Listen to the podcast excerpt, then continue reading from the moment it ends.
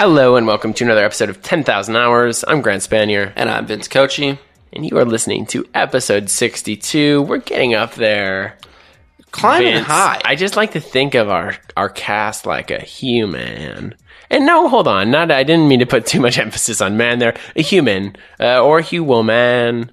I did it again. it's also still human. Uh, but over 60, getting up there, hanging out. I like to think of our cast as one of the more an industrious senior who's like, oh, I'm like, I don't want to do my career because it's too draining and I want to have time for my hobbies, but I still want to have like a job. And so they like sell vegetables at like a farmer's market. Uh, yeah, order their wares down by the boardwalk. Yes, exactly. What are our wares? No, that's okay. Hold on. We've already extrapolated too much.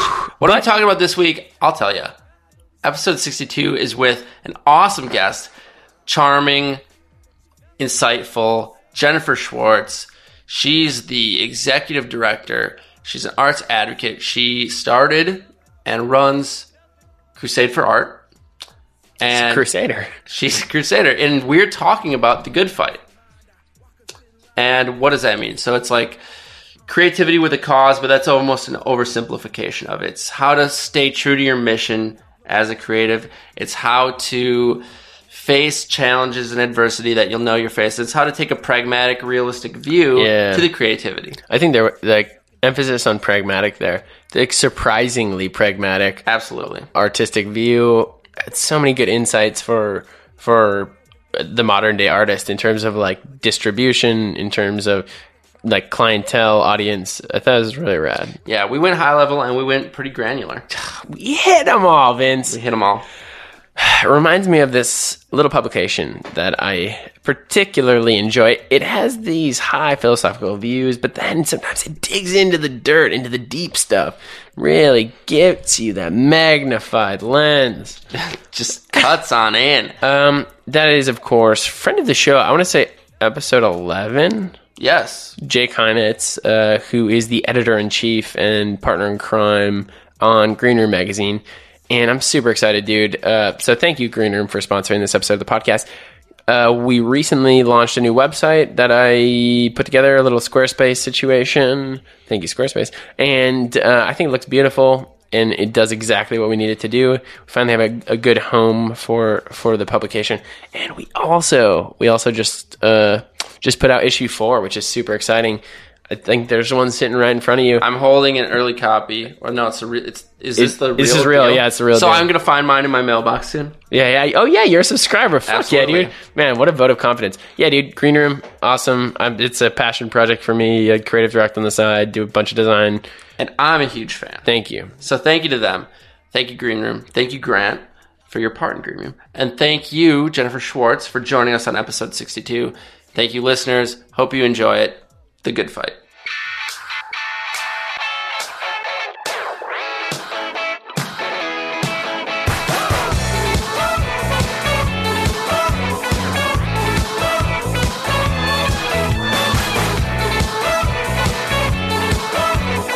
And look at look at me. You've heard that classic nursery rhyme. The old, yeah, the old fairy tale. I'm doing well as well, as well as well can be.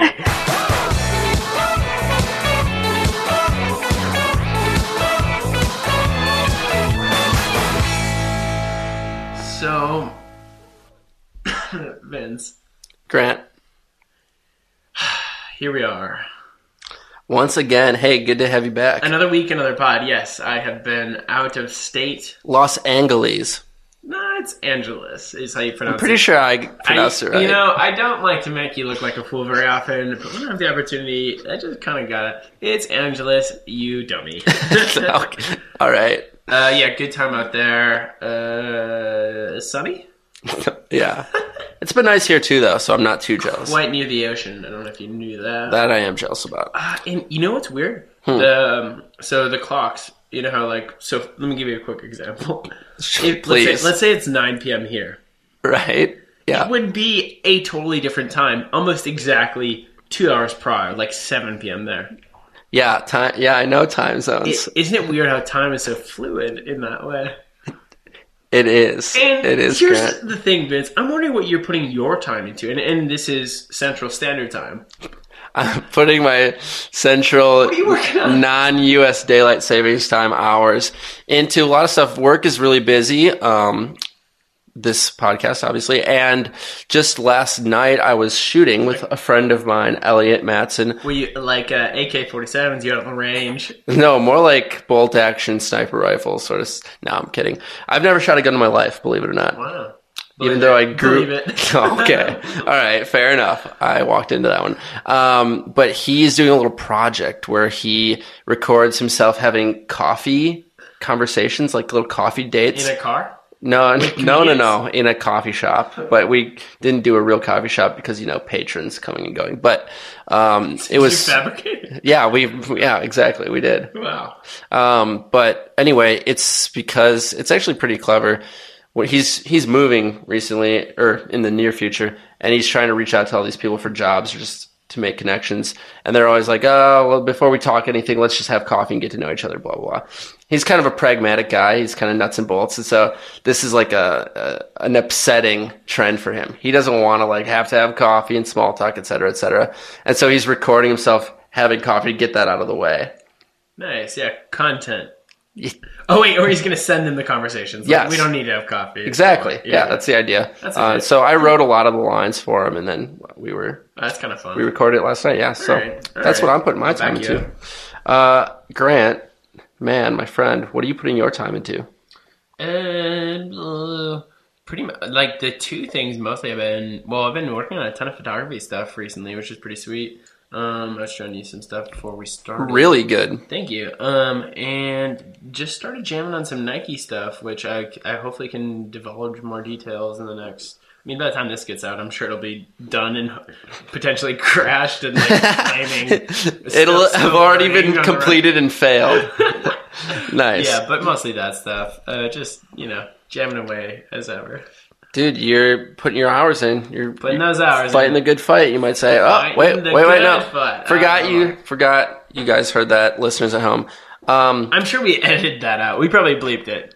Knowing our editing uh, expertise, that was uh, taken care of.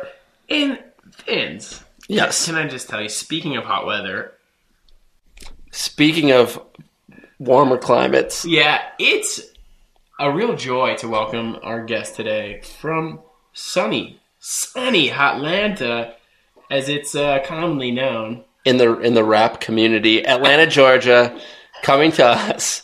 That was an amazing segue, by the way. thank you. Keep Oh, usually keep we're the going. I ones was that wondering how you're acknowledge how amazing our segues are. So it's so good to have you doing that. I was wondering how you're gonna pull this around. And here we are. Poorly And is what the you're, what you're hearing is the voice of one Jennifer Schwartz, executive director Mhm. and creator of Crusade for Art. Welcome, Jennifer. Thank you. so much for joining us. Thanks for having me. And a couple of ties to friends of the shows. So we were introduced by Jake Jorgensen, uh, friend of the show, friend of one of the hosts. Especially, we did. Uh, I did a Skillshare class with Jake called Go Plus Two. If you go to Oh, really? com, it should redirect you. Yeah, Great, that's our nice. creative project that matters, which is pretty cool. We we had a pretty good class size actually, like surprisingly so. Um, and uh, and then. Well, maybe not like friend of the show, Bear. Well, Bear Brooks is a friend of the show, but he's also located in Atlanta. Our only guest, I think, thus far that's from Atlanta. So, So you joined some hallowed ranks. Thank you again so much. um, let me start by doing the honors of asking you, Jennifer, what have you been putting your time into recently? Oh goodness. Uh, well, Crusade for Art just um, we offer a ten thousand dollar annual grant to the person with the most innovative idea to connect new audiences to photography. And this is our second year, so we just announced the grant winner this week. So the last couple weeks have been, you know, sifting through all of the applications, narrowing it down to 10 finalists. We did a popular vote online and yeah, kind of coordinating everything to select the winner. So that's been that's been a lot. that's pretty exciting. A lot of Sounds like it'll awesomeness. Yeah. yeah. Um, well, I think that's as good of a segue as any into my next question, which is, well, first let's set up the topic Well, because first, let's just acknowledge $10,000. yeah, Yeah. that is hours, sensational. That's our show. so this is seeming serendipitous. Um, But today we're talking about something that we both think will be fertile ground given the nature of your platform and your cause, um, and that is called fighting the good fight.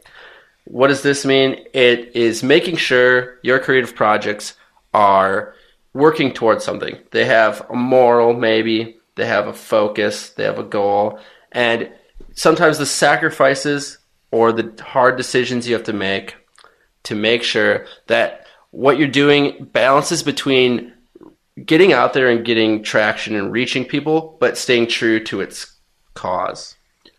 Or, I mean, frankly, fuck the good fight. You know I am just, I, I, know, I'm just okay. Saying, okay, I'm just saying, like, you know, taking an aggressive stance early, but I think, I think though that we're we're gonna have a lot of common ground when it comes to fighting the good fight. So I'm hoping to be a little bit more polarizing than that. Grant is gonna be contrarian, I can tell already. But before we get into all that, Jennifer, would you maybe frame the conversation by talking to us about Crusade for Art and your role in it and how it started and why it started and what it does. Sure. Um, so I used to own a photography gallery in Atlanta for five years called Jennifer Schwartz Gallery. Clever. Um, and but as clever as our show. what I realized um, really early on was so I showed the work of emerging photographers, so people that really they didn't have a big track record of sales or um, you know they were just sort of getting out there and so a huge part of my job was to build an audience for these artists and um, i was kind of stumped on how to do that so my first show i was really focused on making sure that everything was framed right and the lights were you know and the vinyl wall lettering didn't have bumps in it and kind of opened the doors and was like, where is everybody? and um, and the people that were coming in the door weren't necessarily the people that I wanted. Um, they were other artists trying to get their work on the walls, which was fun, but didn't really make for sales.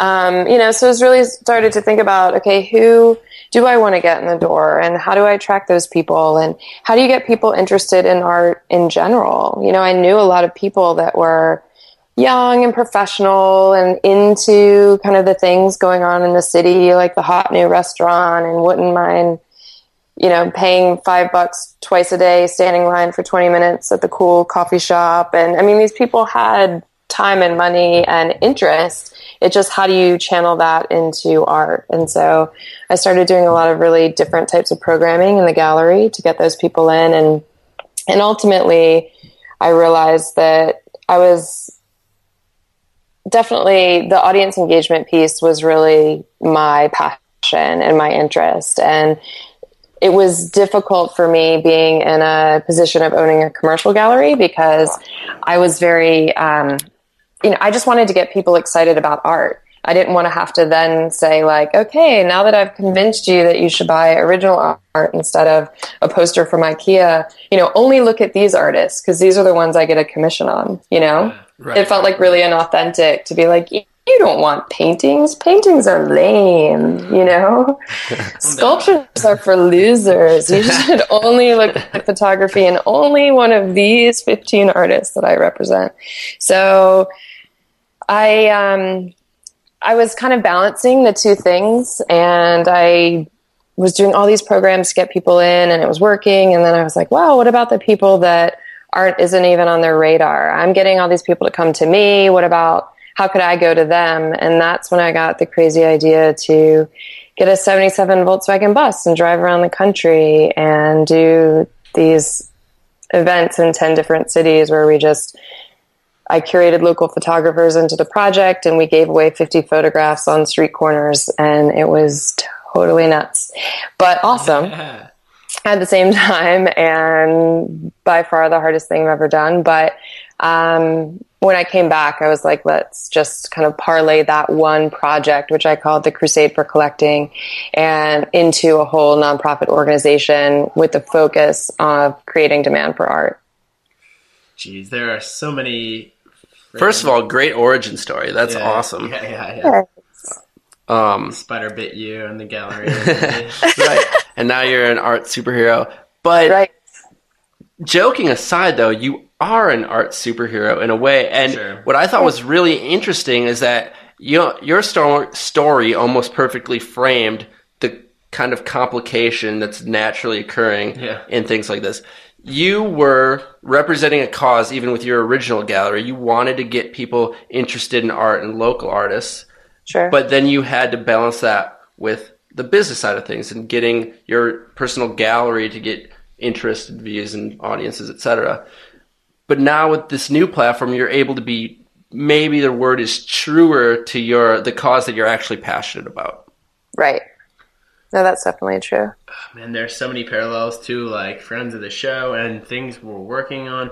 Like one I was thinking about was Trisha, Trisha Khutoretsky. Oh yeah, who, who is totally kind of revamping and, and rethinking the art slash community engagement model with uh, with a thing called public functionary. If you're not uh, familiar, you should look that up. Honestly, it's like really cool. They're doing some really amazing work. we heard a lot of the sentiments of your story echoed in her Yeah, own. yeah. She she comes from the curatorial uh, perspective, and, Yep. and like what are new ways we can get you know this generation and, and this group of people and this community engaged with art. It's like super rad. Um, Totally. I was also thinking about Death to Stock, who we just spent a ton of time with. They were in Minneapolis, you know, a couple weeks ago. I was just in Los Angeles with them for you know about a week, and there was also my first uh, show, photography wise, uh, and they like were. I mean, well, first of all, they like brought in these photographers, and we had a show in a city that they weren't from. And we like had this very ambitious like shooting the day of, and then printing that Oh, wow. same day, and then hanging, which was like really like that's super ambitious. It was- Yeah. Sounds like a lot.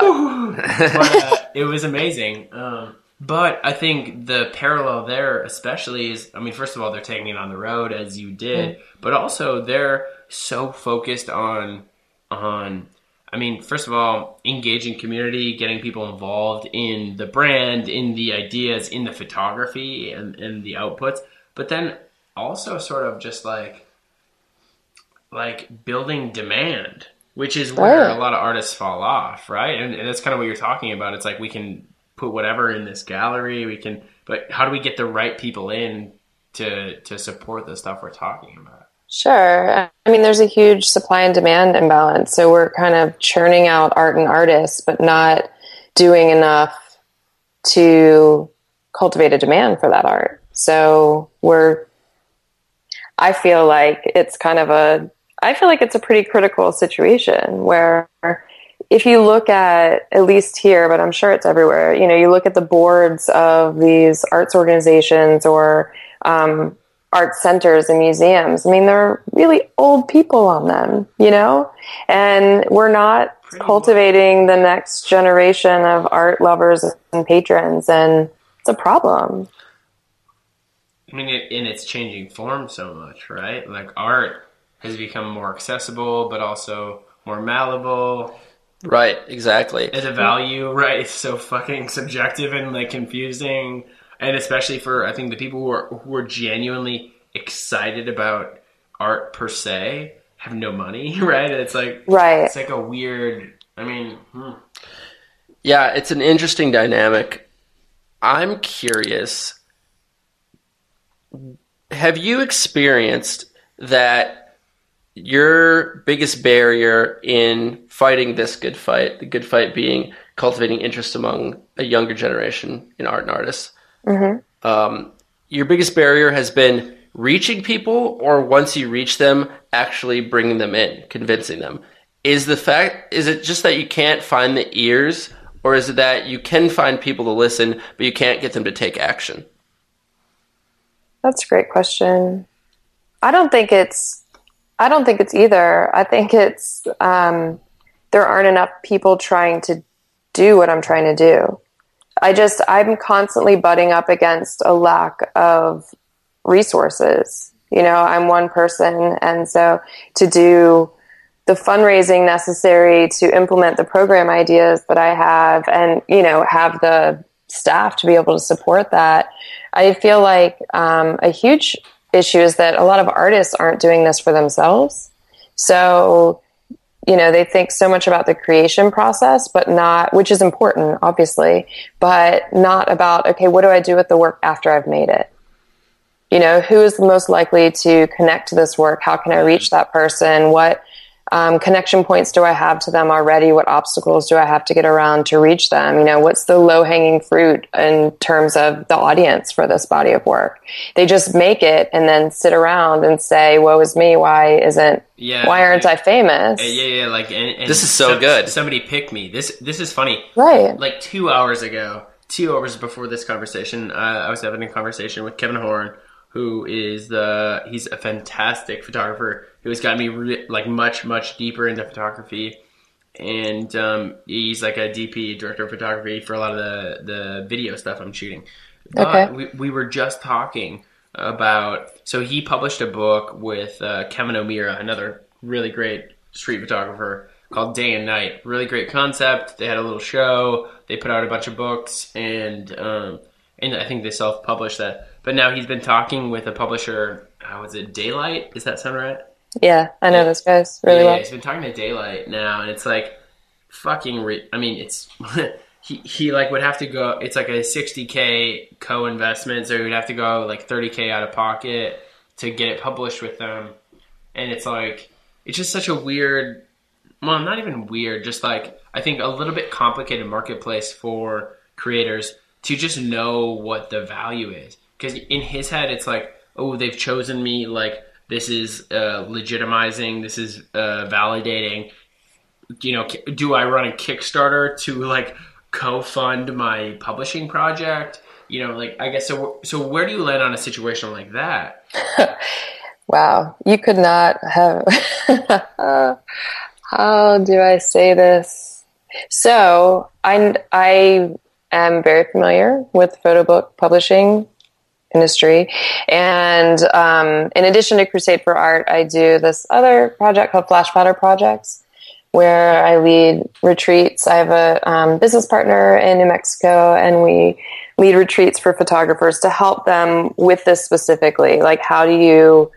It's not about the retreat isn't about making the work. It's about taking a body of work and figuring out what to do with it. You know, how to get it out there, what your goals are, you know, how to tighten it and write about it and speak about it and approach the right people. And so, um, and we talk about publishing as a huge part of that. But so David, my business partner and I are starting to publish photo books as well. And so, um, I know the guys at Daylight really well and a lot of the other publishers. And it's just, the model is really interesting. There's so many photographers that want photography books, and again, not as many photo book uh, collectors out there. And I help a lot of photographers try to strategize like, how do you fundraise for this? How do you do a Kickstarter? And everyone just really overestimates their audience.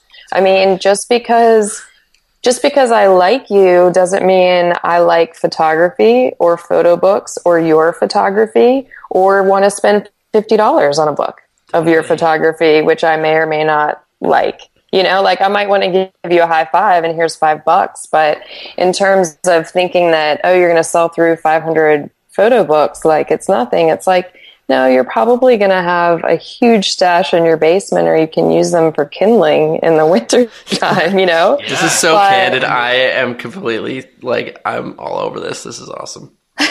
So, you know, my business partner and I are doing it a different, you know, a different type of model um, where it's a lot smaller run of books and they're a lot more um, trying to make them more precious objects and and really work. I'm I'm hugely into collaboration, and it's been an interesting, you know, talking about fighting the good fight. Um, it's just my natural way of things. And when I first um, got into the gallery world, my I would meet other gallerists and who were doing similar things, maybe on the other side of the country. And I, my first thought was, oh my gosh, we should collaborate and trade shows. And it's just, you know, people aren't that Tap into each other's audience. yeah, in but way, in a positive right, way. right, and uh, you know, I think you know more is more, and that doesn't. A lot of people are, I think, really short sighted about that. You know, they're trying to protect what they have, And instead of kind of sharing and may, you know, we all rise to the top, it just isn't, it wasn't that way. It was really eye opening and, and kind of terrible, to be honest. Um, you know, you go out there with like the best intentions and then to find out you're sort of floating alone and that sort of also made it a little a lot easier to do the nonprofit thing because the projects that I was doing, you know, the tour and people saying, "Oh, you're just doing this to promote your gallery." And it's like, "Really?"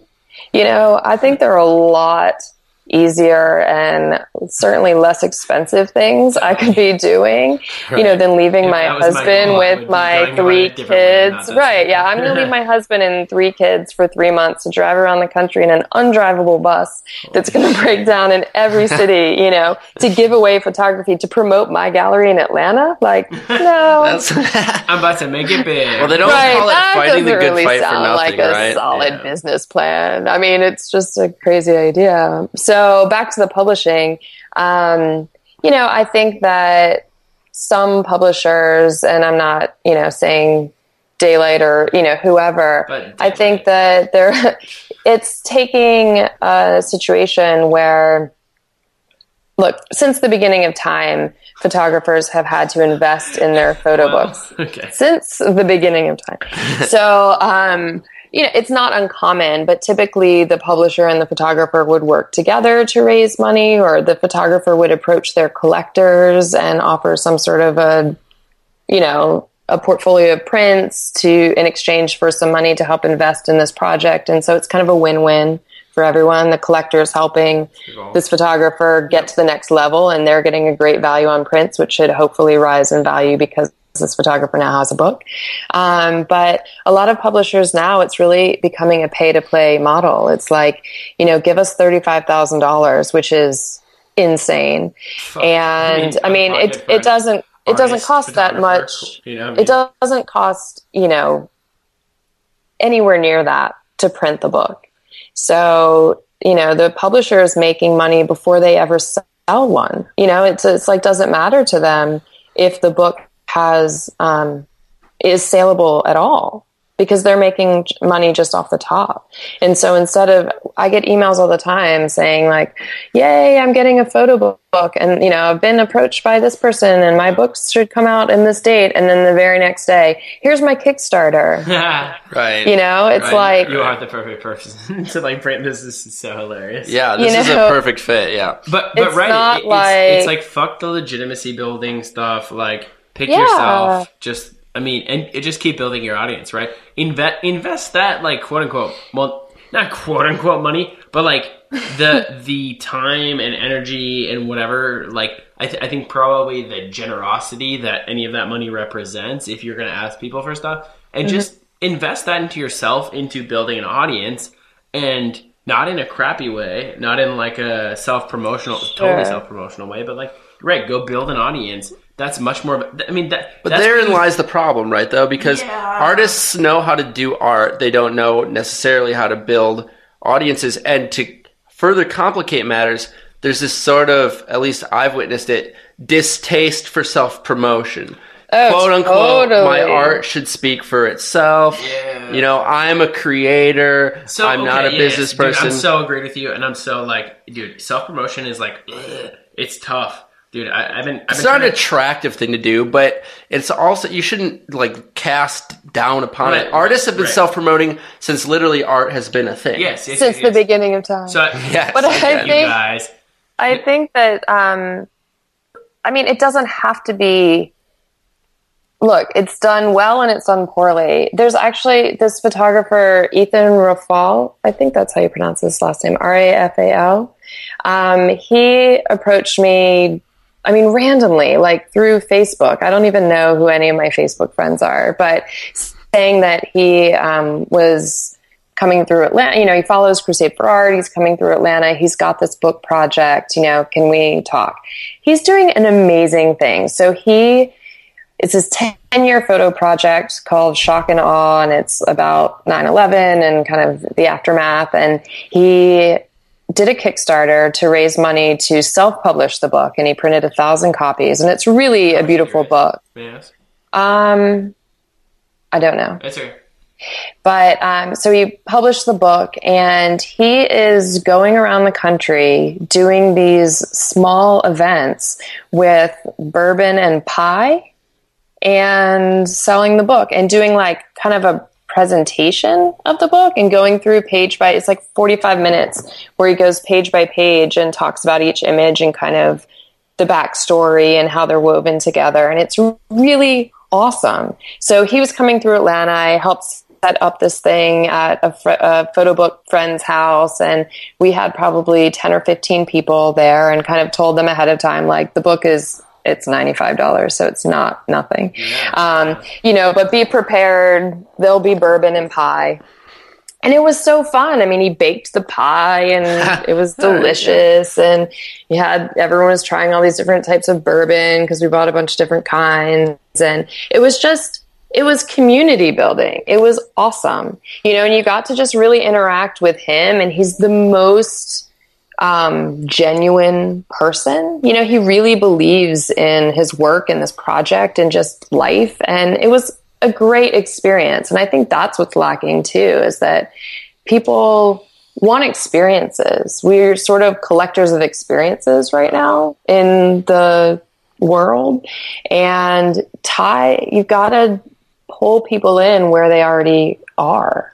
So bring art into That's that. so tough. I mean, I- I'm thinking of this, and I- and I'll speak candidly, even though he might be listening to this. But like Kevin, so Kevin's a great example of somebody who incredible photographer, and, and I'm looking at his is his website Kevin Pornography because Yeah. that's hilarious. yeah, yeah, yeah, Nice. yeah, yeah, yeah. You, you might see some of uh, some of our work on there. Um, but uh, yeah, I mean, Kevin, incredible photographer, also like hilarious on the internet.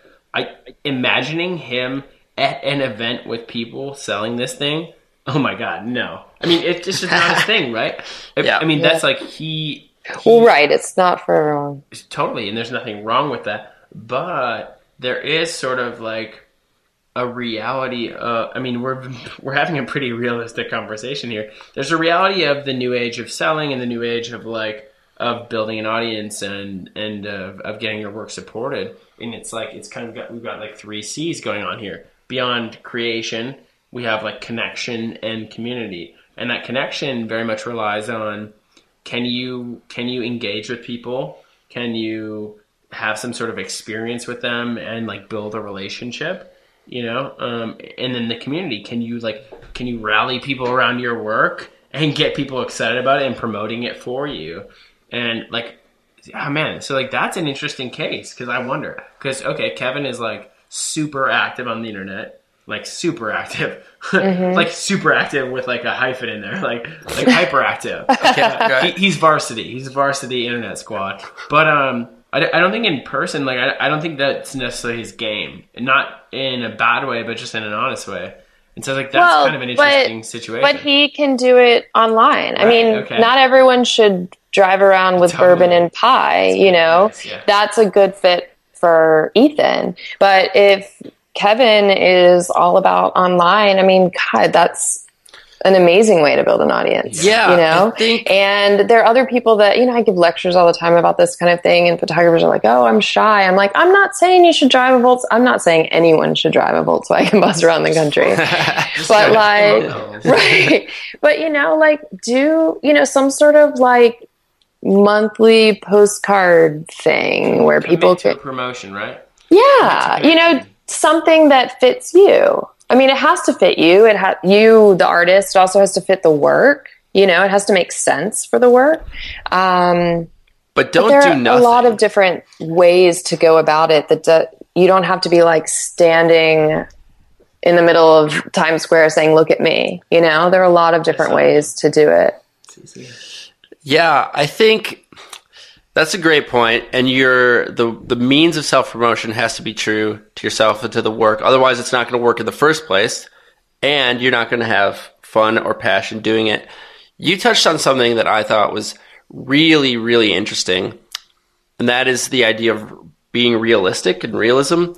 Mm-hmm. Especially when we talk about fighting the good fight, there can sometimes, unfortunately, be this air of idealism wrapped into that concept. And that people will sometimes justify ignoring truths, inconvenient truths. Al Gore, hello, about about whatever they're fighting against climate is warming. with the with the caveat that well you know i'm true to the cause i want to change things you know we can't be negative et cetera et cetera but when i look at you saying stuff like you're not going to sell 5000 books we're going to do 500. yeah you're not going to sell you're not going to sell 50 books we're going to make it smaller more intimate we're going to change what success looks like we're not going to be intrinsically idealistic in the face of facts that is really how you fight the good fight Dude, I was just sorry. I was just thinking about like the old we uh, in advertising and all these like fields. We always talk about like the old market as like the the sort of basis for promotion. It's like word of mouth, right? You you have to have a good product. But I was just thinking like, dude, fuck photographers in the old market. Like you don't sell anything unless you go to the market. Yeah, it's, Right. it's true. It's absolutely Participate true. or die, Right. as Ben Franklin famously said. That's a Franklin original. Um, yeah, so I just think it's refreshing because I think that's the appropriate way and the honest way that you actually fight for a cause or for an idea is by seeking success by whatever means necessary, not by crossing your fingers and hoping and doing things the way that you think idealistically they'd be done, and then when it doesn't work out, you just bemoan dude the right. I mean that, circumstances. that, that- you hear the you hear the stories of like the artists who made it who did it that way. And they're fucking so And- few and far between. Right. and it's like oh I'll, I'll do it that way and or i won't do it. But it's like i mean i don't know. I'd rather do it I'd rather, yeah, I'd rather get my stuff out there, even if I have to make. i'd rather some- survive Yeah, exactly, exactly. Because Well, I you do. think too is that there's people are really unrealistic about. I mean, it's really hard to make a living off of your art, especially in photography. And there are very few photographers that I know that can do that. I mean, some of the most, you know, famous kind of contemporary photographers, they're not making money off of print sales. You know, they're also teaching and getting editorial work and, um, I mean, it's it's just not it's not realistic, you know. And I don't think people like look around or do much digging. They just, you know, everyone's looking at everyone else, saying that person's doing so much more than I am or getting so much more, and that's not necessarily true. It's just. And I think it's also important to know, like, everyone has a different path and what's right for one person or like with the promotion thing. But, you know, one type of work might be really fit for a gallery. It's like I say, it's rainbows and unicorns. You know, it's stuff that sells. And just because someone's having success with their rainbows and unicorns, if you're not photographing rainbows and unicorns, you can't, it's not apples to apples comparison. You can't say like, well, my work must not be good because a gallery doesn't want it. It's, it's a different type of work. It has a different type of audience. You know, the path for success for that person is different.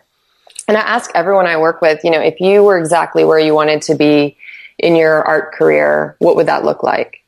And a lot of people don't know. They just know they want it to be more than what it is right now.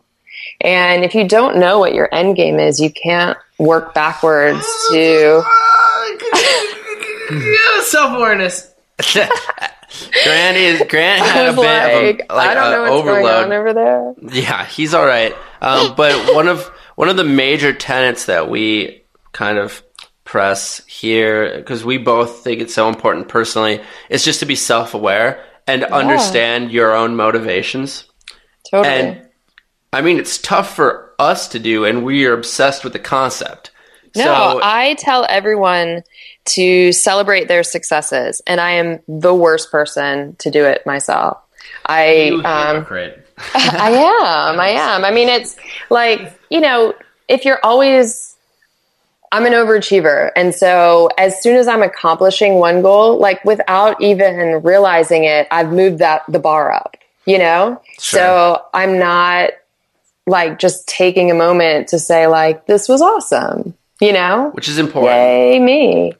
And it's funny because so I have a friend who's like, write the stuff down. So I have this little notebook that has a mermaid on the front. And so I call it my mermaid book. And like whenever something good happens, he's like, put it in the mermaid book. and I'm like, okay. So, That's actually that's so that's, That's actually excellent.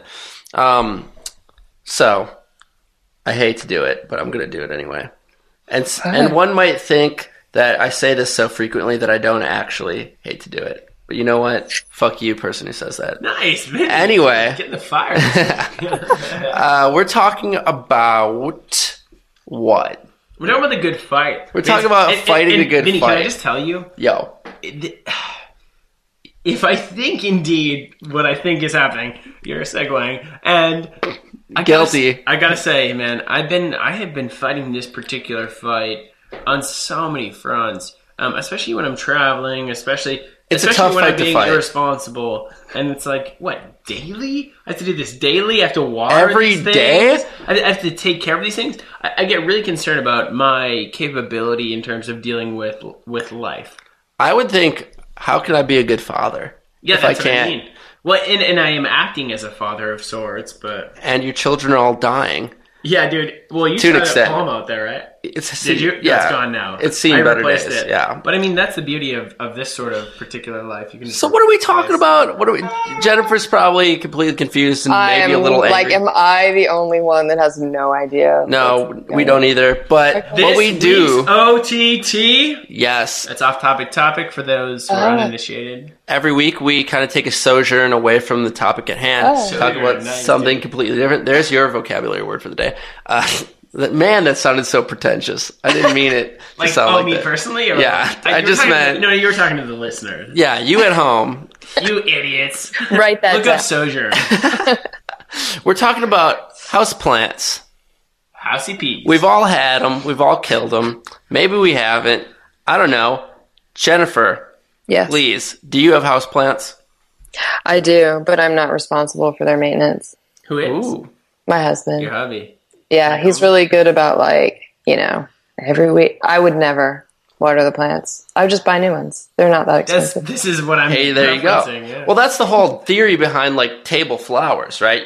You buy Right. plants that are temporary because Right. the idea is to change them out regularly. But I think they're getting at two very different things. One is like cultivating and like caring for and nurturing and watching grow, and one is like displaying their severed heads on pikes for Ooh, entertainment. that's fun. I think I'm somewhere Uh, between in terms of like I'm trying to build these guys up and give them some fortitude, uh, sort of an outer Mm. shell against the world. And i if I water you every day, you're gonna be screaming for water. I'm, tr- I'm trying to give you some grit. You're making them tough. Or Yeah. or are you a sadist who just buys plants to watch them slowly die?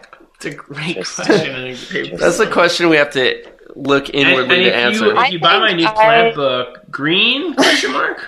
Uh, it's gonna explore that very topic. Uh, a series of photos over the course of twenty Nine photos over the course of 37 pages. Retail I think I price 250. They're all black and white, but some of them aren't. I want to be the kind of person that has plants, and I do think that they're like warming, you know, of Mm-hmm. the house. But I really don't have. I just have too many other things to give a shit about. You just can't care. Yeah. And yeah, I mean, I have three kids. Like I I've got was just- water I them. Oh, you have like- little humans. I was about to say, Yeah. like, like, you kind of have to make a choice. Like, well, what are the plan? Or maybe I'll like give the kid dinner. right, right, right. You All know, right, well, one- that's- one is a lot more vocal when they're not. How old are your kids? So- Yeah, right. Maybe that's like an evolutionary thing. You're just trying to help them evolve to like be more vocal. Right. How old are your kids, by the way? Uh, four, nine, and ten And they're all still alive. So far. I assume I haven't. Seen, Have you checked Yeah, You recently? checked on them in the like last Yeah. two years. It's 10 p.m. Where are your children tonight? Right. Isn't that like I assume I would have gotten a call if you know there was problem. your, your husband would text you. Right. One down. Uh, no, that's a good point. Uh, do you have a favorite plant? Me, Yeah. Like house plant or Like flower. it could be. I mean, or- we're expanding a bit. It could be any sort of plant, flower. You know, even I like a stargazer lily. Ooh, what? That's actually a really good answer. They smell great. They're very fragrant, No, I've seen. but they have like those. Okay, I don't know plant parts. You know the like thing in the middle with the polleny stuff. Yes. The They have- the same for plant anatomy. It's a- it's a penis. the plant. right. Okay, so like the head of the plant penis with the has like orange dust on it. Well, that'll stain your clothes. Yeah, In- you gotta keep, A lot of I know. you gotta be careful with that. Isn't that beautiful? the stargazer. No, those are. watch I mean, lilies in general, beautiful plants. That's a good Yeah. choice. Yes, I like that. absolutely true. We actually have a um, what do we call this? Vince? This looks like a petrified. air- No, it's like an air. It's like a. It's like an air plant. Uh, air. What do they call it? it it's um. Oh God, it's something with air. We have a we have a plant in here that only require. It's like a little dry. it looks like it died a long time ago to me. well, like don't- a- you're uh, exaggerating. I, I'm serious though. Like that is not super dead. The, the- it, it is in no dirt. It is in like a cocoon type thing. It was a gift. You just Oh. have to mist it occasionally. How, when's the last time you misted it? I might have missed the last mist. you might have never misted it in your whole life. It looks like a dehydrated pineapple. Okay, that's accurate. I will say my favorite plant, and then I'll ask you, Vince. Sure. But um, my new favorite plant after my palm died, uh, Please, has been R.I.P.. that, that banana plant out there. Oh, That that's big pretty old cool. Floppy leaves. That's pretty cool. it. I will give you Uh, that. nice and green. It's pretty cool. Yeah, it looks good. I like that. What about you, Vin? What, what's tell me about your plant situation? Do you have any? No, I don't. I actually But like. you do you do water the plants every time you come over here, right? I don't. I hope I wasn't on the hook for that or something. What? We miscommunicated. I thought you Whoops! that. Whoops! No, um, I don't really like plants in the house. Um, I I like to Plants keep no very place, pretty like barren, like sad, lonely. You are sort of a Spartan. I mean, Yes. the, the only the only furniture in, in your place is that those uh, wooden slabs that you kneel on and then sleep upon. and self-flagellate upon. Oh, Yeah. no, um, no, plants are beautiful. I grew up in a rural area, and so we had huge gardens of flowers and vegetables. Um, my favorite plant to say is rhododendron, which is Oh. great. but you don't know what that is, do you? Uh, they're red, I think. I don't actually know, but my favorite plant is a violet. flowering bush. Beautiful. Is a what? Violet. Oh, They're nice. when they're blue, Yeah. right? Yeah. From what I've heard from uh, lore, From You're my turning the fourth violet, grade. Violet. yeah. from, My from another From uh, Willy Wonka. poetry.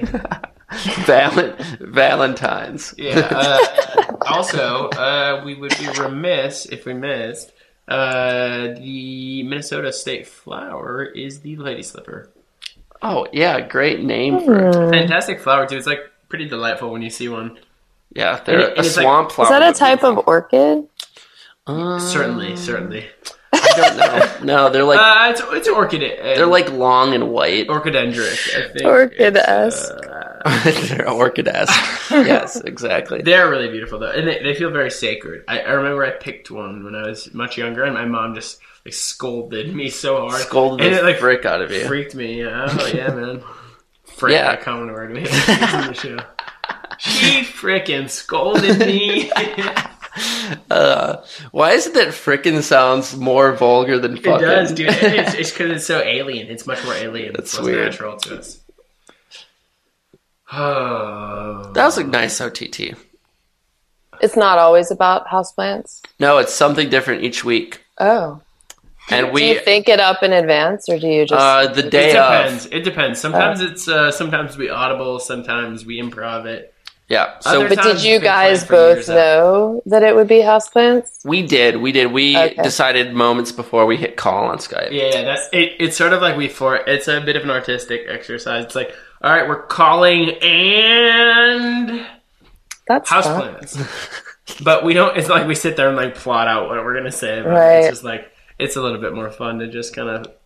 It's Wait. honestly not unlike the show in that Completely haphazard, no planning whatsoever. a little bit, a little bit of vulgarity.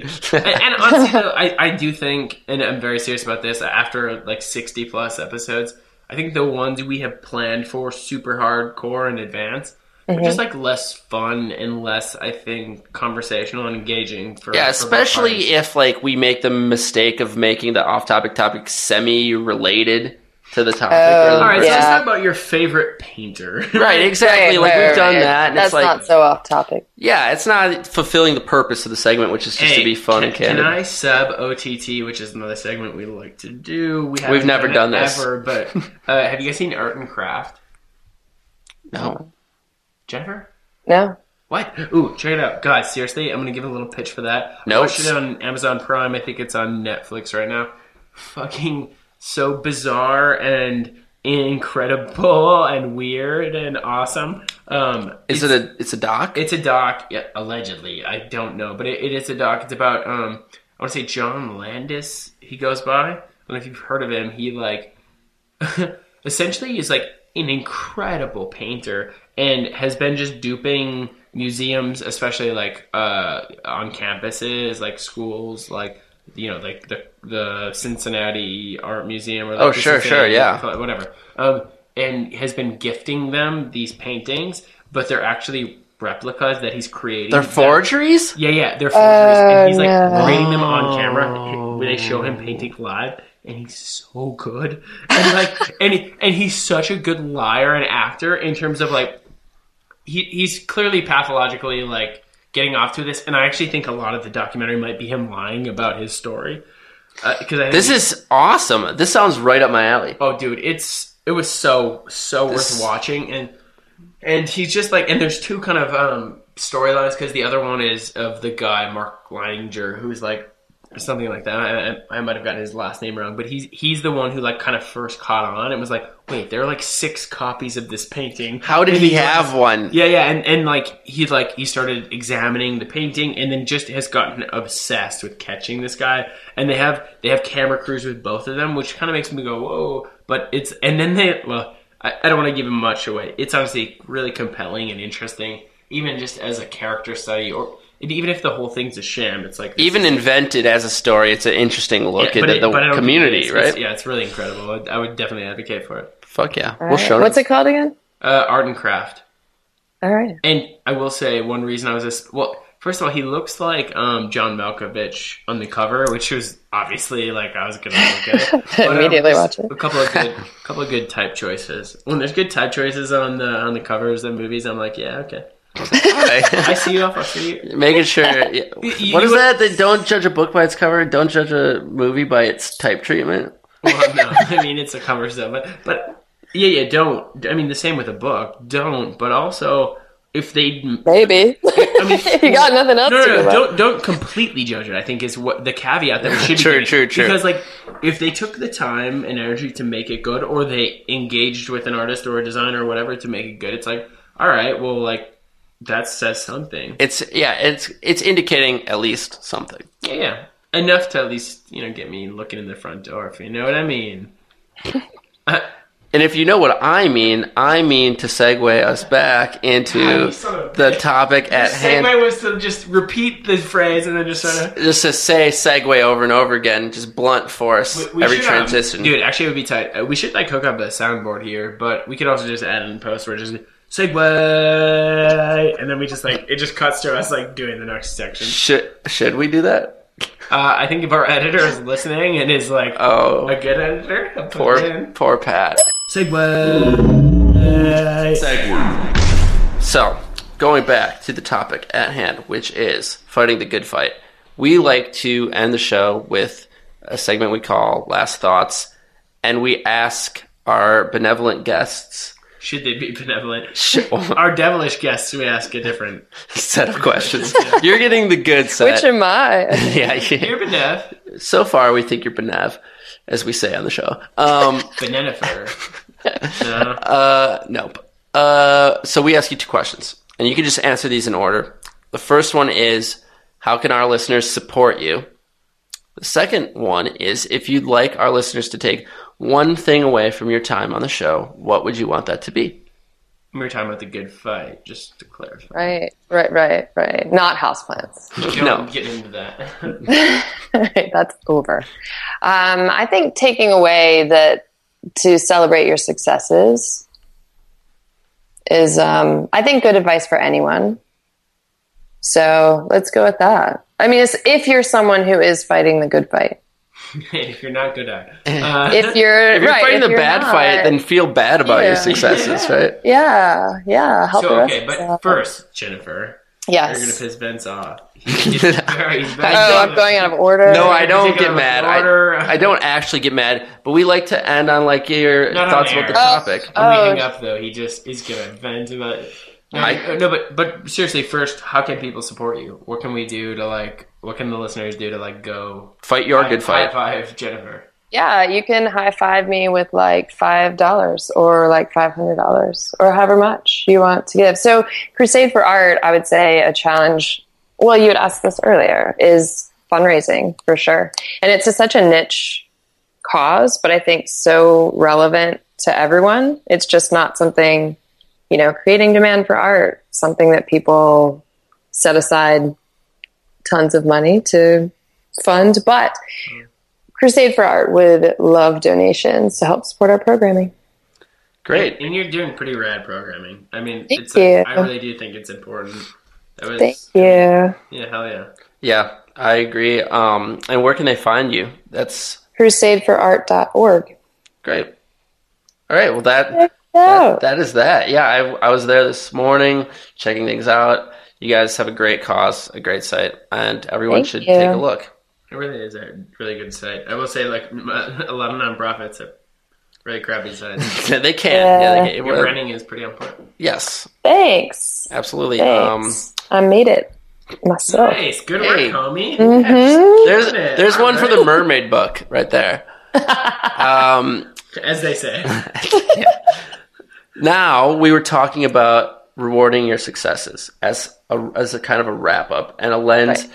to view this through. Celebrating. And Mhm. I I'll I'll start by saying yes, please. I think this is that's good advice. I mean, not just for on a massive holistic level, creatives as a way to keep yourself motivated, but especially if you're if you're in a situation where you're viewing yourself as fighting the good fight, you're passionate for a cause, you're naturally going to be facing adversity. You're going to be facing obstacles. You're going to be going against the grain, and you're going to be trying to do something that maybe isn't popular or maybe isn't easy.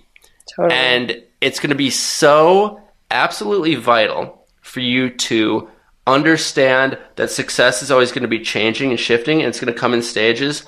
And then if you don't kind of cut yourself some slack and recognize when you have made a difference, then you're going to lose passion, you're going to lose steam, and you're not going to be able to fight anymore.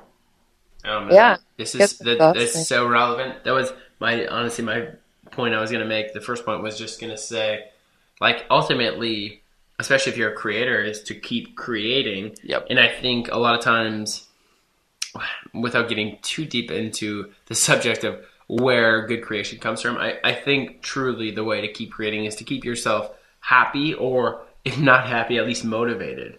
And and a lot of that does come down to celebrating, you know, what there is and not what there isn't. You know, putting it in your mermaid book, so to speak. And I think the other point I want to leave us with is very much in your story, Jennifer, which is to to be self-aware, to know who you are, to know what your strengths are, and know where you can add value. And I think a lot of people get really twisted about maybe uh, being the creator or like needing credit or whatever. And it's like I see you, and it's just like no, you're just like kicking ass in terms of supporting people and and raising the flag and and promoting other people's art. And and that is your art which is super badass. So i think just knowing who you. are and, and knowing the the role you can play and the biggest uh, place you can add value is like that is is the good fight. I mean we're all fighting it together and like let's all kind of like figure out how we can do that Awesome. Gosh, we should all write this in our mermaid books. You know what? I'm gonna get one. i'm about to start a mermaid book i'm like pretty Do I have to have a mermaid like on the cover of it, or It is- does. It does. I think we okay, should. I think okay, we should. Yeah, that's that's fair. We get we should find a link to like a good, a nice, reasonably priced mermaid notebook. That's Yeah, like dude. it's got to have some heft to it. It has to be like some keepsake. It can't just be a throwaway. Like yeah I don't want like one of those Ariel, like fourth grade social studies Oh, I was thinking of like Arial, like A R I A L. Like I would like typeface, uh like an would- old carved wooden cover Oh, for wow. like a sh- like an old sea captain's vessel. All right, well, Okay, maybe we're somewhere in between, such as the answer a lot of times when we're talking about this stuff, the golden mean. everything in moderation. Uh, Jennifer, thank you so much for joining us today. This was an awesome for conversation. me. like any good mermaid uh, who has come aboard a ship would ask you, I would, I would wonder, Jennifer, could you sign us off as we do every week? Um, and if I'm gonna be Vince for for this moment, I will say it's it's sort of prescriptive. We do this every week. no, uh, but if we could just sign us off, and what we believe is that you know at the end of the day you got to ship it, and I think that's sort of in your pragmatic attitude of art, commerce, and creation. And so if you could just sign us off, What does that mean? Just say goodbye? are you hearing that? Hey, one second. Oh my god. Oh my gosh, we just got the funkiest beat ever. Oh my god, dude. Okay, so no one will have heard that. Maybe we can drop that in. But like, I bumped the computer and it opened up a uh, an internet tab that was playing like a, I think it was actually a Kygo mix, uh, Dude, which we sick. can show notes. Okay, yes, we'll do it. All right, but Sorry, no, we're it sorry. seemed- I, we thought you were. I, did you think she was? I thought you played that music. The biggest like fuck with us ever. okay, no, sorry. What Okay, it means so, so is just say ship it. The words "ship it." Yes. oh. But but maybe say it with some authority, with some the, in the in the style of Jennifer Schwartz. Ship it.